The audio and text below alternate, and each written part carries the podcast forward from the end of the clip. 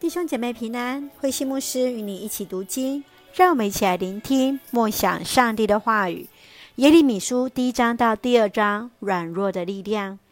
耶利米意思是上帝所建立的，他出生在祭司的家庭。上帝早在耶利米还没出母胎之前，已把他分别为圣，单单归属于自己。耶利米的一生都为上帝而活。深知国家将灭，总是悲伤地提醒百姓当悔改，被称为流泪的先知。耶利米书的年代是从南犹大约西亚王，一直到被掳巴比伦。整本书卷最重要的信息，就是要对上帝忠心，遵行他的话语，这是得着生命的途径。而在书中最常被提到的话，就是上主如此说。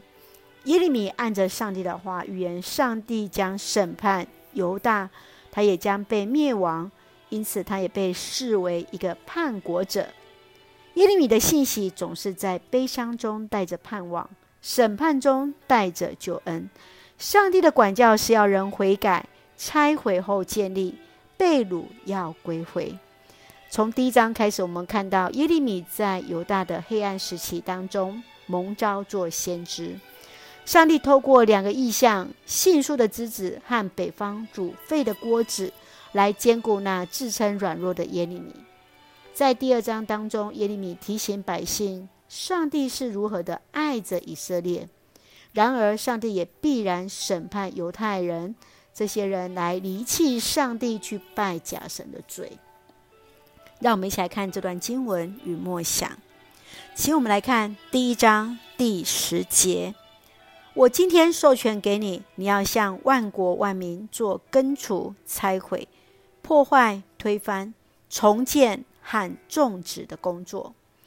耶利米在胆怯中接受了呼召，上帝选召耶利米，要他在以色列中做根除、拆毁、破坏和推翻的工作，更要做之后的重建和种植。重新赋予新的生命和意义。你认为要如何在拆毁、破坏和重建中，依然能够带出生命的意义？你认为自己的生命有哪些需要拆毁和重建之处呢？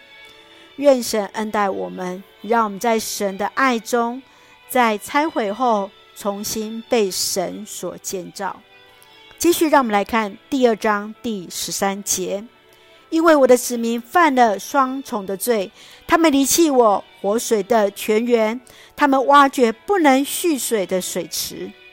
耶利米来指控以色列人的双重罪行，看见眼前的利益而来离弃活水泉的上帝，而倒向那异教的神明，去挖掘那无法蓄水的水池，来自取灭亡。你认为以色列人为何会引起上帝如此大的愤怒呢？也让我们来反省我们自己与上帝的关系又是如何。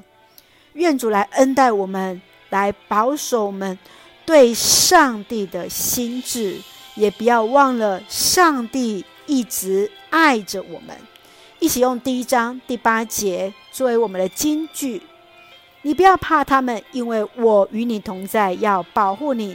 我上主这样宣布了。是的，当上帝选召了耶利米，他就应许他必与他同在。今天，上帝也这样来选召我们，也让我们对自己来宣告：我不要怕他们，因为上帝与我同在，要保护我。愿主恩待赐福我们，一起用这段经文作为我们的祷告。亲爱的天父上帝，感谢上帝赐下丰盛的恩典，一路与我们同行。求主赐给我们一颗敏锐的心，察觉你向我们说话，使我们有足够的勇气说出你公义和安慰的话语，顺服你的话语而行。